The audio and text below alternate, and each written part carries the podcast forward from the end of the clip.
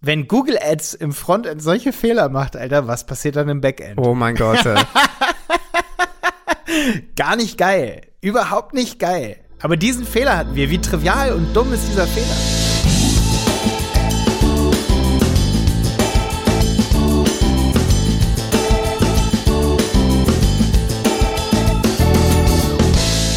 Schön, dass du wieder mit dabei bist bei dieser neuen Helmwolf-Podcast-Folge. Und zwar geht diese Folge hier heute 40 Minuten. Das ist mal wieder lange. Aber wir haben auch alle News, die man irgendwie so im SEA und äh, ich sag mal, PPC-Universum und vor allen Dingen auch so im E-Commerce-Universum finden kann. Es geht um WhatsApp heute, es geht um Instagram heute, was die so ändern. Das gehört ja alles so zu Facebook. Es geht um ähm, Google Ads Analytics. Es gibt jetzt die neue Version Analytics 4.0. Was es damit auf sich hat, das erzählen wir hier heute in der Folge. Also es geht um wirklich fast alle Dienste, die irgendwelche neuen Sachen haben, inklusive auch Merchant Center, das habe ich jetzt vergessen. Merchant Center auch noch. Also alle haben irgendwie Neuigkeiten und darum geht's heute im November 2020. Los geht's.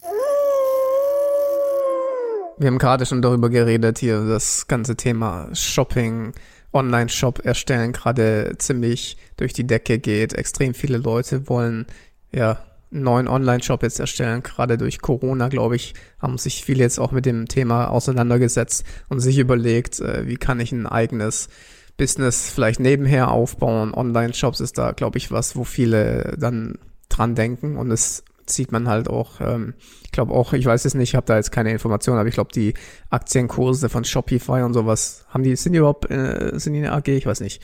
Aber ja, ja, ja, ja, ja. Ich glaube ich glaub ja, schon. Ja, dies, Doch, Shopify-Aktie ist eine der krankeste, beliebtesten, die es, glaube ich, so gibt, gerade so in unserer Szene, so, ne? Ich glaube, die ist, die ist jetzt bei 784 Euro.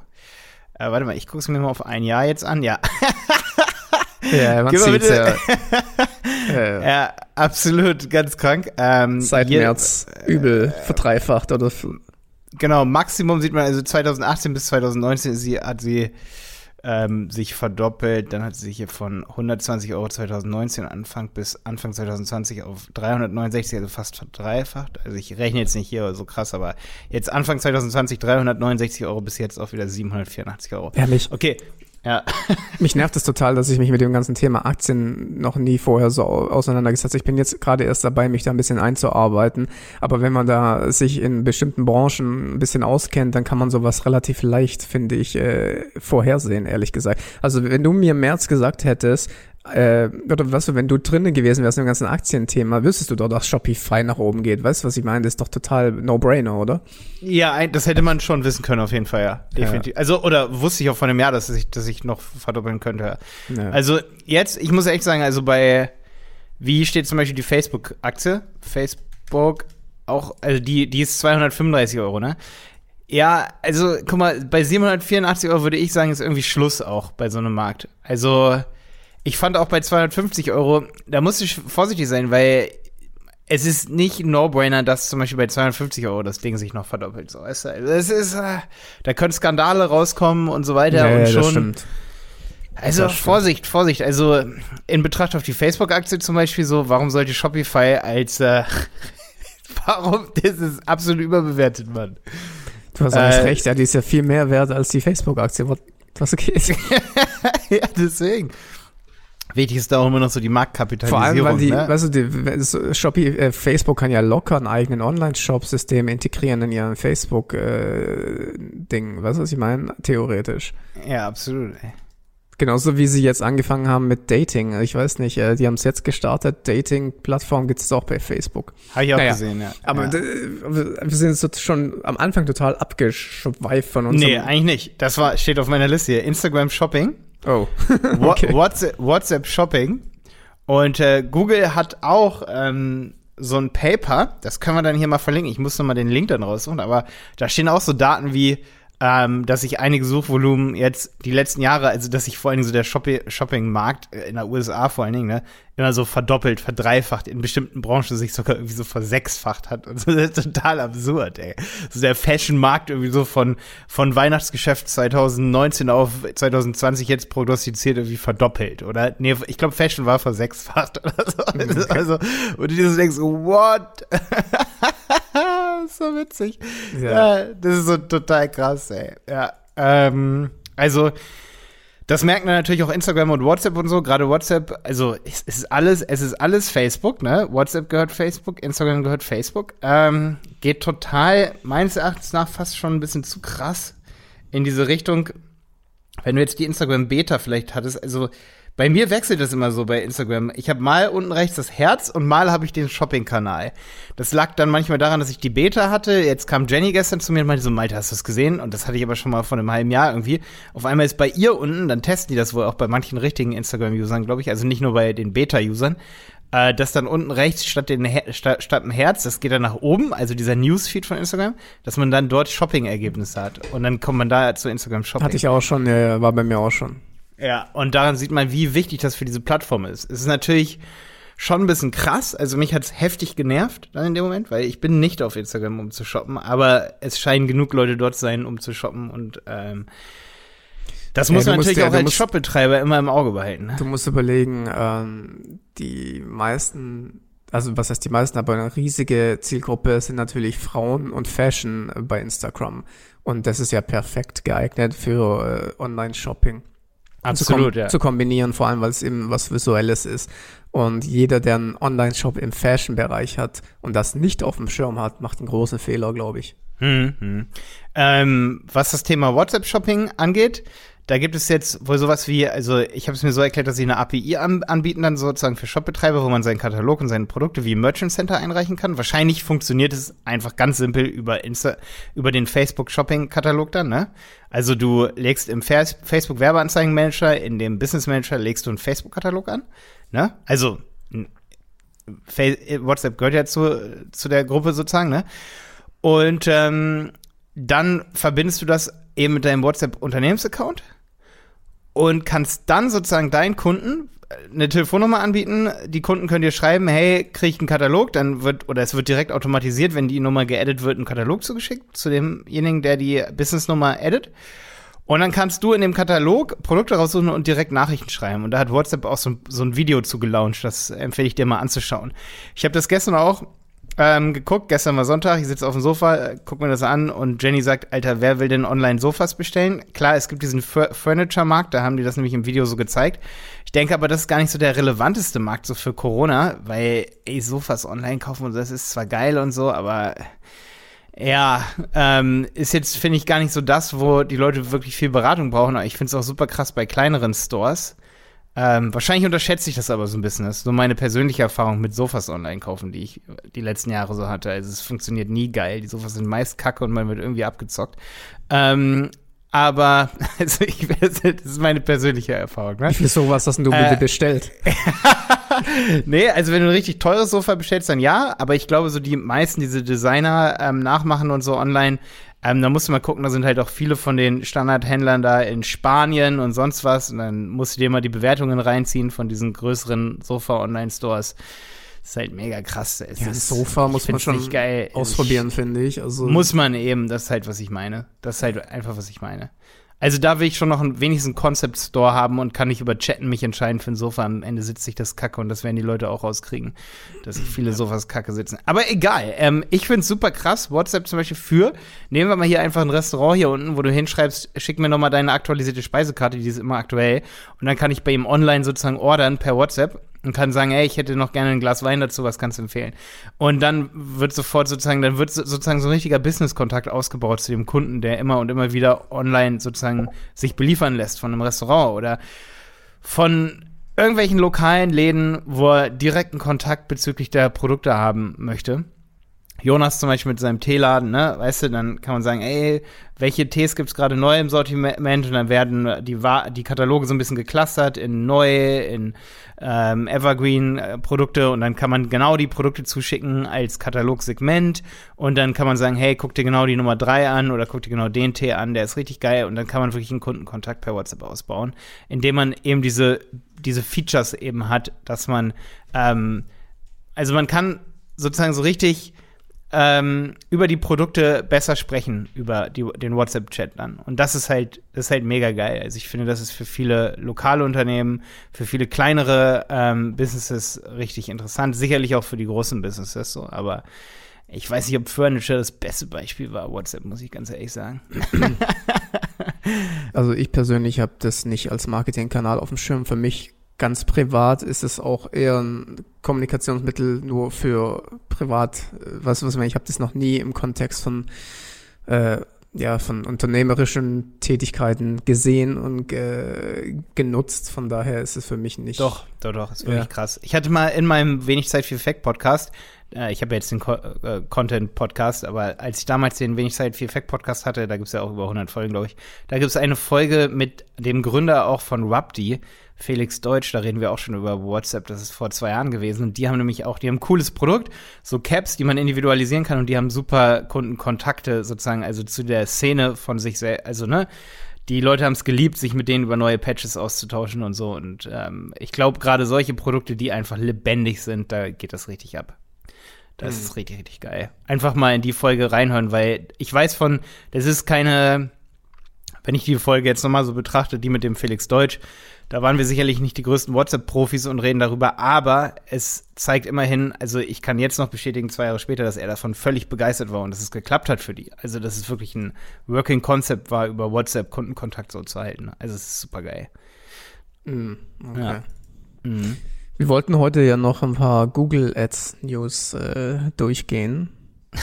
Auf jeden Fall. Hast du was mitgehört oder soll ich anfangen? Du kannst gerne anfangen. Ich habe immer was mitgebracht, Stefan. Ich habe auf jeden Fall was dabei, ja. Aber fang du mal gerne an. Ähm, also das erste, was ich äh, jetzt noch mitteilen wollte, das wurde zwar schon lange angekündigt, aber wird jetzt umgesetzt. Und zwar wird das Ausgabenziel Klicks maximieren ab Januar nicht mehr verfügbar sein bei Google Ads. Was nicht so schlimm ist, weil es nie gut funktioniert hat. Ja, absolut, ja. ich, Gott sei Dank gibt's es nicht mehr. Ja, also ich habe es einmal ausprobiert und war schockiert von den Ergebnissen. Vielleicht hat's für den einen oder anderen funktioniert. Also bei mir sind die CPCs so dermaßen in die Höhe geschossen, das war nicht mehr schön. Ja, das stimmt. Ja, ich habe einmal, ich habe eine ganz negative Erfahrung auch damit. Ich habe ähm, ein, ich habe das mal einmal irgendwie aus Versehen, entweder es, es ich weiß nicht, was mich geritten war. Auf jeden Fall, der Kunde wollte dann nicht mehr mit mir persönlich, dass ich was an seinem Ads-Konto mache, als das mal eingestellt war. Ja. Wirklich, also, ich ganz ehrlich. das ist mir einmal passiert, ist, wäre, also, wäre mir nie wieder passiert, äh, Klicks optimieren einzustellen. Aber ich glaube, es war einfach so, kam aus dem Kundendialog heraus, auch wieder jetzt zwei Jahre her. Es tut mir echt immer noch leid, dass ich das mal gemacht habe. Ähm, es war so, er hat gesagt, ja, wir wollen, es ist uns vor allen Dingen wichtig, viele Klicks zu haben. Und ähm, eigentlich wusste ich es damals auch schon, deswegen frage ich mich immer wieder, wie mich das geritten hat. Ich wusste auch schon, dass es einfach kein, kein gutes Konzept ist. Also es ist keine, kein gutes Optimierungsmodell ist, äh, wie heißt es, kein gutes Geburtsmodell. Geburtsstrategie heißt es, ne? Ähm, und ich habe es trotzdem mal eingestellt. Und es war gar nicht geil. Wirklich gar ja. nicht gut. Meiner Geschäftsbeziehung nachhaltig geschadet. Deswegen habe ich wirklich die persönliche Geschichte zu. Wer das nicht glaubt, bitte glaubt's mir. Ja. Aber jetzt verschwindet es ja. Also. Genau. Aber man kann, man kann sich vorstellen, dass viele Anfänger da drauf reingefallen sind auf diese, weil Klicks maximieren hört sich ja gut an. Hört sich ja an, so viele Klicks wie möglich zu kriegen. Das, das ist ja eigentlich das Ziel von den Leuten. Sie wollen so viele Klicks wie möglich haben. Und dann klickst du auf Klicks maximieren, aber ähm, was das bedeutet, das wissen halt die wenigsten Anfänger und dementsprechend äh, kannst du dir mit deinem Geld komplett verbraten. Ja. ja, und ich könnte richtig fluchen, weil das, das Fiese ist, der CPC geht irgendwie immer nach oben und ich habe halt auch wirklich da vor zwei Jahren nochmal an das Gute in dieser Geburtsstrategie geglaubt, dass es wirklich die Klicks optimiert, aber das Fiese ist ja, es hat nie das gemacht, was es, was es tun sollte. Wenn ich sage Klicks optimieren, dann will ich eigentlich im Umkehrschluss, die, die meisten Klicks für das Budget haben, bedeutet ein geringen CPC. Ist es aber nicht. Und das, das funktioniert ist, aber nicht. Also genau wenn wir. Das ist genau das Gegenteil. Das ist genau, äh, es ist immer auf Position 1, sich so viel wie möglich äh, rauszuholen, ähm, sag ich mal, von dem, ja, von der jeweiligen Auktion. Das ist völlig ja. bescheuert. Nee, es ist völlig bescheuert. Genau, so hat es nämlich funktioniert. Es hat einfach so viele Klicks wie möglich, wenn du dein Budget nach oben hin offen gemacht hast. Ja. Da ist nämlich Folgendes passiert. Vorher hatten wir für 20 Cent im Durchschnitt, für 10 Euro am Tag, Tagesbudget zum Beispiel, oder 20 Euro, also ganz wenig, ne? Hatten wir für 20 Cent Klicks. Das kannst du dir ausrechnen. Das sind äh, 5 mal 10, ne? Das sind 50 Klicks zum Beispiel, ne? Hatten wir eine gute Conversion Rate, es waren mehrere Conversions dann für, 5, für 50 Klicks für 10 Euro Und dann haben wir vielleicht 50 Euro investiert, dann waren es, äh, ne, kannst du ja hochrechnen. So, ich gehe jetzt mal weiter mit 10 Euro, kann man sich gut vorstellen. Danach haben wir für 10 Euro ähm, hat er halt Klicks optimieren gemacht. Wäre das Budget offen gewesen, hätten wir dann vielleicht 5000 Klicks gehabt, hätten wir irgendwie eine Million Marketingbudget gehabt. Was er aber gemacht hat, ist, wir hatten ja nur 10 Euro. Er hat dann immer an die erste Stelle das Ganze oder so mhm. gesetzt, dass er die meisten Klicks kriegt.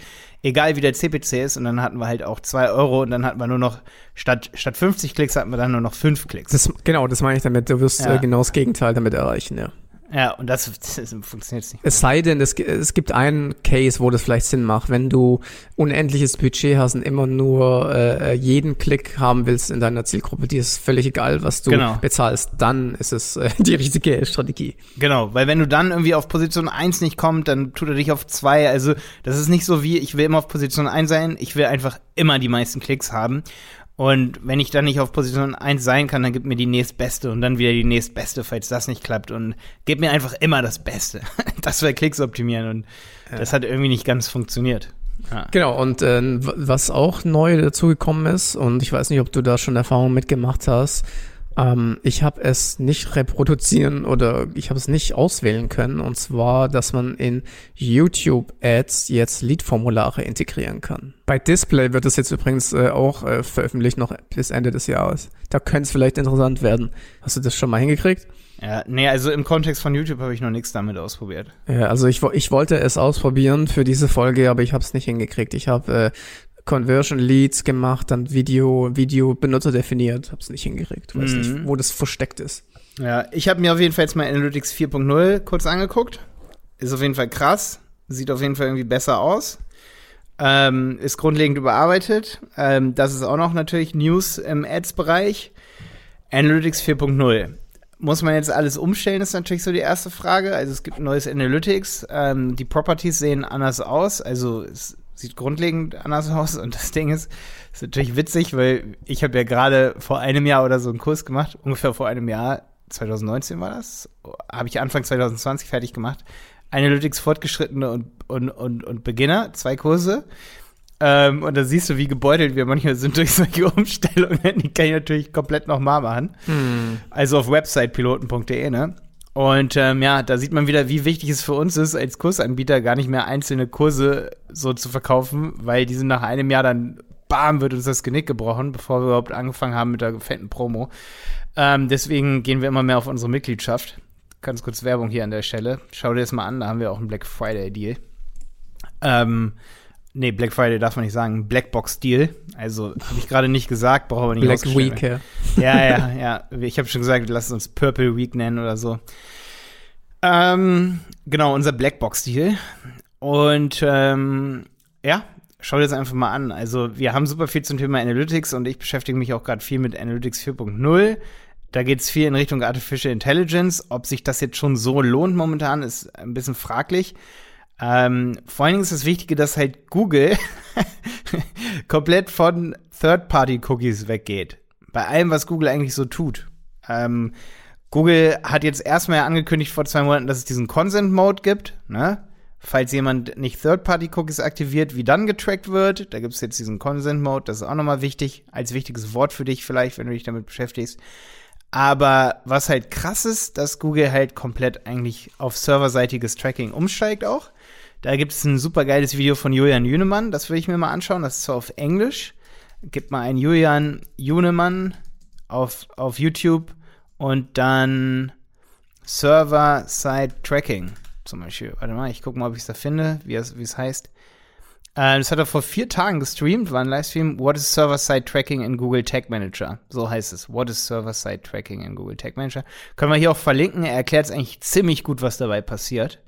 Also, was die Tracking-Welt angeht, passiert gerade immens viel. Und meine Empfehlung ist aber, dass man Analytics 4.0 auch mal komplett ausprobiert, weil man kann auf seiner Website zusätzliches Tracking auch implementieren. Ähm, und auch dieses Server-Side-Tracking kann man auch ausprobieren. Das ist momentan noch ein bisschen teuer, muss ich sagen. Da kommen, weil du musst einen eigenen Server sozusagen dafür auch noch ähm, benutzen und den, der kommt momentan aus der Google Cloud und da bezahlst du um die 100 Dollar dann im Monat. Es kommt aber auf die Zugriffszahlen an, also kann auch weniger oder mehr sein. Und ähm, ja, Server-Side-Tracking sollte man testen. Analytics 4.0 kann man zusätzlich auf der Website in, implementieren, also neben dem Universal Analytics.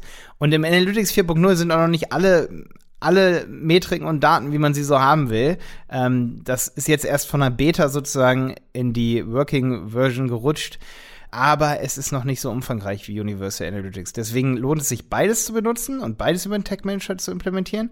Und sogar bei dem Tag Manager gibt es auch noch mal News. Da gibt es jetzt komplett grundlegend überarbeitete, einen grundlegend überarbeiteten Vorschau-Modus. Da haben wir nicht alle eine positive Meinung drüber, weil es ein bisschen Umgewöhnung ist, aber ich glaube, wenn wir uns da umgewöhnt haben, dann ist er sogar besser, weil der ist sozusagen unterseitenunabhängig. Du machst einen Vorschau-Modus auf im Tag Manager und kannst dann auf einer Seite, auf einer extra, auf einem extra Browser-Tab eine Session debuggen, sozusagen. Und das ist viel mächtiger als das, was es halt vorher gab. Weiter will ich ja gar nicht so unbedingt drauf eingehen, ist auf jeden Fall ganz cool. Es hat noch einige andere Vorteile und es heißt, und da kommt jetzt die große Confusion, weil eigentlich ist es nur so eine Erweiterung des Tag Assistants. Er heißt Tag Assistant Debugger. Warte, Tag Assistant.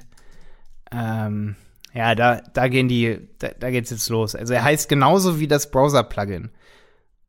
Und im Wesentlichen ist es auch eine Erweiterung des Browser-Plugins, Tag Assistant. Konntest du folgen, Stefan? Nee, ne? Naja, ich bin irgendwann, so, bin ich glaube ich so ausge, wie nennt man das? Ausge, äh, Sorry, Mann. Sorry. du, wir wissen, was ich meine. Ja. aber das, das, das liegt aber auch daran, dass ich selber den Tag Manager noch nie benutzt habe und äh, nicht benutze.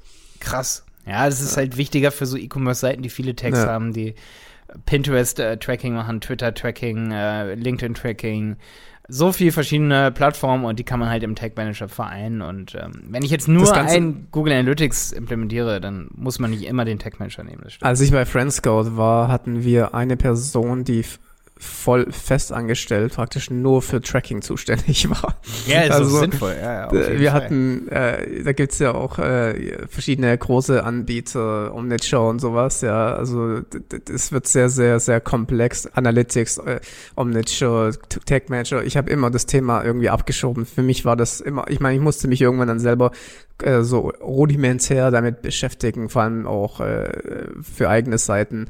Aber so richtig tief im, im Thema Tracking bin ich nie eingestiegen, ähm, weil das kann extrem komplex werden, äh, wie du wahrscheinlich selber weißt. Und ähm, ich, ja, man muss auch nicht alles können, finde ich. nee, muss man nicht. Nee, muss man nicht. Ich habe jetzt nochmal hier nach dem Namen geguckt. Ähm, ist auf jeden Fall ein bisschen schwierig jetzt von der Namensgebung her mit dem Tech Assistant, weil es ähm, in einem eigenen Browserfenster ist und es soll halt diese Erweiterung sein. Naja, gut, ähm, da können wir auf jeden Fall auch noch mal in den zukünftigen Update-Folgen ein bisschen mehr drüber berichten. Ist auf jeden Fall deutlich übersichtlicher geworden und das ist ziemlich, ziemlich cool. Also wir haben Google Analytics 4.0 neu, Google Tech Manager ist neu, was eigentlich nicht neu. WhatsApp hat jetzt den Shopping-Katalog. Äh, ey, es gibt im Merchant Center gibt's jetzt auch News, ey. Also Merchant Center hast du ja nicht so viel mit zu tun, Stefan, ne? Aber im Merchant Center verwaltet man ja die Produkte für verschiedenste, nicht nur für Google Ads, aber für verschiedenste ähm, Marktplätze sozusagen, auf die man die Produkte sozusagen bringen kann, die man im Online-Shop hat. Und da gibt's jetzt einen neuen Berichtseditor, den man sich besser zusammenklicken kann, wo man sich eben die Produktleistung anschauen kann. Probiert das mal aus unter Leistung meine Berichte im Google Merchant Center. Einfach mal ausprobieren. Ich glaube, da kann man jetzt ewig hier drüber reden, aber ihr könnt es euch vorstellen, man hat einfach coolere Berichte. Ne? Ja, ich äh, habe noch eine SEO-News. Äh, das ist ja eher so meine Ecke. Ähm, das, der Algorithmus von Google hat ja in erster Linie seit einiger Zeit auf die mobilen Daten als Ranking-Faktor zurückgegriffen. Das heißt, wenn deine Webseite grundsätzlich bewertet wurde, wurde erstmal die mobile Seite praktisch angeschaut, der Quellcode und alles.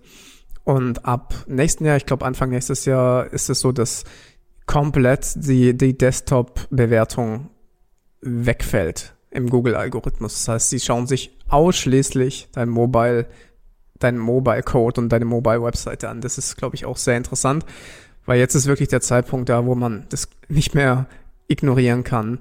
Ähm, ich, ich sehe es auch oft noch, wenn ich zum Beispiel bei Kunden bin, dass wir uns Webseiten anschauen.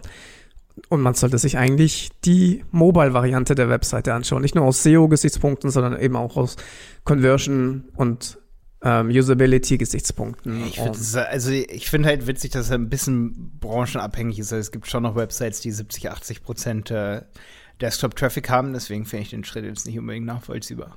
Ja, ich muss auch sagen, das ist ein bisschen radikal, aber es ja, ist das, was sie jetzt, was sie jetzt gemacht haben. Und wie gesagt, äh, selbst wenn ja, wenn ihr halt weiterhin oder wenn ihr bei Google ranken wollt, müsst ihr die SEO-Mobile-Seiten äh, da, optimieren. Dann sieht man halt so ein bisschen, dass sie halt an sich denken und an den Großteil der, der User, die eben auf dem Mobiltelefon sind und das zu Lasten von denen, sag ich mal, da ist halt Google ziemlich egal, was mit denen ist, die auf, auf dem Desktop gut ranken müssen, weil sie eben B2B und nur Desktop sind, so, ne? Also bestimmte B2B-Branchen, jetzt nicht alle B2B-Branchen. Ich denke, da geht auch viel in Richtung Mobile, aber ja, ist natürlich ein harter Schlag, ne? Also ist schon ja. heftig. Auf jeden Fall, ja. Was sich das, wie sich das jetzt wirklich dann in den Ergebnissen zeigen wird, wird man sehen.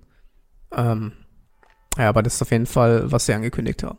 Ey, mir ist gerade noch eine Sache, ähm, habe ich hier auf meiner Liste, die habe ich noch nicht gesagt, die bin ich eben so ein bisschen übergangen. Und zwar, äh, Google baut immer mehr die Shopping-Plattform aus. Wir hatten ja dieses Jahr auch schon die News so, dass, ähm, dass bei Google inzwischen auch Ergebnisse in Google Shopping gelistet werden, die eben gar nicht bezahlt werden. Also organische Ergebnisse sozusagen in Google Shopping, was ja cool ist. Ja, so. Ja. Dadurch wird Google Shopping interessanter, weil man kann nicht mehr sagen, oh ja, nur noch alles Ads und so. Nee, es gibt dann auch wirklich von Shops, da wird es dann gezogen und mit ergänzt sozusagen. Ne? So, jetzt kommt's aber, es gibt neue Filter, die werden aber gerade in der USA getestet. Das habe ich im AdSeed-Blog noch gefunden. Ich bin ja die sind übrigens in Leipzig. Irgendwann, irgendwann muss ich nochmal Kontakt richtig zu denen aufnehmen. Ey, die sind geil, was sie leisten. Die haben nämlich so, so eine sehr News-Sektion auf der Seite und Social Ads News. Ich finde es mega interessant, was sie da alles haben. Und da habe ich heute Morgen nochmal gelesen, dass sie in der USA testen, ähm, dass man dort so auch Preisvergleiche und Preisalerts sich einstellen kann. Das ist natürlich geil. Also, dass man sozusagen, wenn man ein bestimmtes Produkt, ne, wahrscheinlich wird es dann über GTIN oder hier äh, die IAN, ne, ähm, das, das, ähm, wie heißt sie? IAN? Ich weiß gerade nicht. Und die GTIN, ja, genau, dass die beiden, über diese beiden Kennzahlen sozusagen Produkte verglichen werden können. Dann kannst du sagen, ey, zu diesem Produkt will ich einen Preisalert. Das heißt, wenn du mit Gmail angemeldet hast, klickst du drauf, sagst, benachrichtige mich, wenn es unter den und den Preis kommt. Und dann wird man halt benachrichtigt. Das heißt, es wird deutlich attraktiver auch für den Nutzer, Google Shopping, durch solche Filter, ne? Also ein bisschen so, ey, die Flugsuche von Google ist ja auch völlig krank geworden, ne? Also Wahrscheinlich arbeiten sie nicht mehr so aktiv daran seit Corona, aber davor, ich fand es heftig, auch letztes Jahr gibt es da einen Flug zum Beispiel Dresden-Edinburgh hatte ich da immer oder Berlin, von Berlin bin ich geflogen, Berlin-Edinburgh, das war so im Dezember, da hatte ich dann echt so ein Alert, da diese Flugsuche, dann gehst du auf Flüge ansuchen äh, suchen und dann stellst du deine Filter ein und dann sagst, okay, jetzt Preise beobachten. Super geil. Und kriegst du jeden Tag so eine Preisgrafik und so Preise zugeschickt. So also es gab noch nie meines Erachtens nach eine bessere Flugsuche. Alles andere auf anderen Websites hat immer ewig in der Datenaggregation gedauert und so. Also ich finde das schon ganz schön geil. Also die, die Flug, die Flugsuche. Und wenn Google Shopping dann auch so wird, dann wird es vielleicht noch mal ein, zwei Jahre dauern, aber irgendwann, vielleicht auch drei, wird es super aktiv genutzt, meines Erachtens nach, von Nutzern. Aktiver als jetzt. Mhm. Jetzt gehen ja immer noch viele auch so zu Idealo und haben so ihre Vergleichsseiten. Ich wollte so. wollt gerade sagen, ja? das ist ja von Idealo das Feature, weil diese Preischeck haben die ja etabliert. Ja, sorry, aber genau das macht Google jetzt auch. Also da wissen wir, was halt ja, passiert. Ja gut, die wollen, die wollen natürlich langfristig den, den Mittelmann ausschalten. Den haben sie ja, wie gesagt, bei Flugreisen schon intensiv gestartet. In diese Richtung wird es ja immer weitergehen. Ist ja auch ganz ehrlich für mich als Nutzer gar nicht so schlecht, weil ich davon ausgehe, dass Google mehr Daten hat. Aber ob das, ja, also. es gibt ja ganz viele Geschäftsmodelle, äh, zum Beispiel ganz viele Affiliate-Modelle, die eigentlich Google selber abdecken könnte, sage ich ja selber als Affiliate, ist das ja ganz klar. Ähm, wenn du jetzt zum Beispiel ein Produkt suchst und du gibst Preisvergleich ein, dann äh, gibt es viele Preisvergleichsseiten. Aber Google könnte dir den Preisvergleich auch anbieten mit dem Preischecker über ihre Shopping-Integration oder Gutscheinseiten die könnten auch selber das Web crawlen nach gut. Weißt du, was ich meine? Es gibt viele Geschäftsmodelle Absolut, in dem ja. Bereich, die die selber äh, und die gehen jetzt halt erstmal auf die größten, weißt du, Versicherungen, Finanzen und Flüge und Hotels und sowas. Aber auf Dauer wird, wird, werden die das sich alles einvernehmen, sage ich. Ja, smart. Auf jeden Fall smart. Vor allen Dingen, weil sie ja viel mehr Daten wahrscheinlich haben und weil die Leute, die, also die Shopbetreiber, nicht die Leute, die Shopbetreiber, die geben ja die Daten viel bereitwilliger dort ein, weil sie sie auch für Google Ads sowieso bereitstellen wollen. Ja, Und dann geben halt sie- ja. Genau, dann geben sie immer die aktuellen Daten durch ein Feed ein, sozusagen. Also werden über ein Feed immer aus dem Shop direkt übermittelt. Und da haben sie ja viel mehr Online-Shops dann am Start als beispielsweise ähm, Idealo oder andere Plattformen. Ja, du musst da halt einen USP oder eine Brand jetzt aufbauen, glaube ich, äh, auf, auf lange Sicht, weil irgendwann werden die halt ähm, ihre eigenen Produkte dort platzieren in dem ganzen Safe. Bereich. Absolut, ja. Ja, dann haben wir, also ich habe jetzt nicht viel mehr News. Ich hatte auf jeden Fall noch, das wollte ich dir noch mal unbedingt erzählen. Wir hatten im Google Ads auch einen fiesen Fehler, was Conversions betrifft. Was Conversions betrifft, haben wir eh immer viele Anomalien, muss ich sagen, gerade so in Google Ads jetzt auch momentan. Das wollte ich dir unbedingt noch erzählen, weil das ist für mich so ein bisschen News. Ähm, und zwar haben wir eine Conversion-Art eingerichtet, sagen wir mal, die, he- die heißt Demo anfordern, ne, bei einem Kunden. So, Software-Demo anfordern, ne? So, und dann ähm, haben wir diese Conversions getrackt, ne, über Monate und so. Und jetzt haben wir eine Kampagne und da gucke ich neulich rein und sage so zum Kollegen so, hey, zu Paul war das. Ich so, Paul, guck, mal- guck mal da drauf, guck mal, da, da sind gar keine Conversions, die auf die Brand Campaign getrackt werden. Das geht doch gar nicht so, ne? So über, über einen Zeitraum von drei, vier Wochen, ne? Dann gucken wir so, diese Brand Campaign muss Demo-Anforderungen ähm, triggern. Muss. So, und dann haben wir uns die Demo äh, anfordern, diese Conversion debuggt über, ey, wir haben da mehrere Stunden dran gesessen und dann äh, haben wir dann irgendwann auch gesehen, halt relativ fix, dass wenn du auf die Anzeigengruppen gegangen bist für diese Brand Campaign und dann hast du, bist du auf Segment gegangen. Du hast dir dann zum Beispiel die Anzeigen anzeigen lassen oder die Anzeigengruppen und genau, Anzeigengruppen geht ja, ne? Kannst du in der Übersicht dir angucken, war dann nur eine Brand, ne? Dann gehst du auf Segment und dann Conversion-Aktion. Und da haben wir gesehen, Alter, da sind Conversions. Das war nur in der Übersicht, dass die da nicht angezeigt werden, einfach für die Conversion. Und da habe ich zu, zu ihm gesagt, zu Paul, so, ich so, Paul, guck mal, die haben übelst viel, wir haben diese Conversion-Aktion eingerichtet, ne, unter Conversions im Google Ads. Und dann haben die was umgestellt mit der Übersicht. Und ich wette, da haben die einfach was falsch verknüpft. So, da bin ich nach ein paar Stunden drauf gekommen und habe gesagt, Paul, wir nennen das jetzt mal einfach nur um. Und du musst das so verstehen, du gehst in die Kampagne, gehst in die Übersicht und denkst, Alter, die Kampagne läuft nicht gut, da sind keine Conversions getrackt. Stell es mal vor, du stellst das ab. So. Ich habe das dann Demo anfordern neu genannt. Und dann bin ich zurück in die Übersicht gegangen und dann waren alle Daten auf einmal da. So. Und ich habe auch in dieser Liste gesehen mit den Conversions, dass, dass das vorher halt Demo anfordern hieß und dann hieß es Demo anfordern neu. Und es war in der gleichen Position. Also es war wirklich, wir hatten vorher nichts Falsches gewählt. Es war einfach nur zu einem falschen Datenwert, sag ich mal, zu den falschen Daten. Wie so, wie so ein Datenbankfehler, ne? War es einfach falsch verknüpft. Und dann durch die Umbenennung wurde diese Verknüpfung aktualisiert und ich hatte dann auf einmal die Conversion-Daten dort. Und das war so krass und das wollte ich dir einfach erzählen, weil es passiert. Ähm, und ich sag mir manchmal so, was ich richtig krass fand, so, das habe ich noch abends mit ins Bett gegangen, so diesen äh, genommen, diesen Gedanken. Wenn Google Ads im Frontend solche Fehler macht, Alter, was passiert dann im Backend? Gar nicht geil. Überhaupt Oh mein nicht Gott, geil. Aber diesen ja. Fehler hatten wir. Wie trivial und dumm ist dieser Fehler? Okay, das ist gut zu wissen, ey. Wenn mal irgendwas ist, dann kann man sich ja stundenlang beschäftigen, wenn man den Fehler nicht kennt. Einfach äh, das mal aktualisieren und das Neues rein. Ja, ma, ma, das ist, das wollte ich dir unbedingt erzählen, als News auch hier, weil, guck mal, wir haben eben darüber geredet, alle möglichen Dienste stellen irgendwelche Dinge um. Auch Google Ads stellt irgendwelche Dinge um, wie zum Beispiel hier, wir haben jetzt im Google Analytics Conversion Insight Sites, da sind wir nämlich bei so einem äh, relevanten Thema dazu. Da gibt's auf einmal eine neue Ansicht, Conversion Insights im Analytics. So, geil. Um es Kunden äh, einfacher zu machen, äh, Informationen zu bekommen. So, Jetzt ist das Problem, wenn es solche neuen Ansichten gibt, dann entstehen Fehler und ihr müsst eure Daten immer und immer wieder ähm, hinterfragen, ob die richtig getrackt werden und nicht nur das, ob die richtig angezeigt werden oder ob es vielleicht sogar mal in so einem Tool wie Analytics oder Google Ads auch Fehler gibt. Gibt es nämlich. Weil niemand, wo, wo gearbeitet fallen Späne, ne? Also wird fallen, wo gearbeitet wird, fallen Späne. Es gibt immer Fehler, egal welcher Dienst das anbietet, ob das Google ist, Facebook ist, ne? Mit WhatsApp-Katalogen und so, wenn du irgendwo bei diesen Diensten mal Fehler findest, es gibt dort Fehler, es liegt nicht immer nur an dir.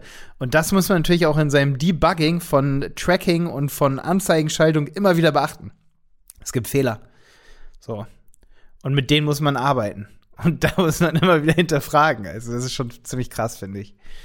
Ja. ist jetzt nicht so, dass wir Google Ads für den Kunden abschalten. Im Gegenteil, Google Ads läuft sehr, sehr gut für den Kunden. Aber ähm, zum Beispiel gerade mit neuen Ansichten wie die Übersicht bei Google Ads muss man deswegen vorsichtig umgehen und immer gucken, ähm, passen diese Daten auch zu dem, was wir im Shop sehen? Ne? Mm. Passt das zu dem, was Google Analytics sagt? Und ähm, ist da vielleicht mal irgendwas auch falsch angezeigt oder so, oder? Ja, ich sag ja, Tracking ist ein Thema, äh, kannst, kannst dich stundenlang beschäftigen, ja. Auf jeden Fall, ja. Ja, definitiv. Deswegen bewundere ich auch zum Beispiel, oder deswegen lohnt es sich, glaube ich, auch so. Hast du mal den Kanal von Julian Hünemann gesehen? Ja, kennst du, ne? Habe ich ja vorhin auch gesagt, ja, hier, dass man das Video von dem guckt. Der hat 130.000 Follower international. Der ist in Berlin, ne? Ich habe auch schon mal hier in dem Podcast eine Folge mit ihm gemacht. Aber guck mal, 130.000 Follower hat er und er redet nur über Tracking. Das ist so absurd geil. Das ist total krass. Also, da sieht man, wie Spezialisierung wichtig sein kann und ich finde es total cool, weil er hat halt das immer stimmt. so die deepest News auf dem Thema. Also ich folge ihm und schaue jedes seiner Videos. Ja. Mhm. Jo. Genau. Sehr gut. Absolut. Ja, das waren noch meine News. Damit ich bin denk, ich aber fertig. Ich glaube, dann sind wir heute durch mit den News. Ja, war wieder schön. Stefan, bleibt Spaß gesund. Gemacht. Ich glaube, ich habe ich hab festgestellt, dass das das neue Ciao, äh, glaube ich, wird. Jetzt durch 2020 sagt man nicht mehr Tschüss oder Wiedersehen, sondern man sagt, bleibt gesund.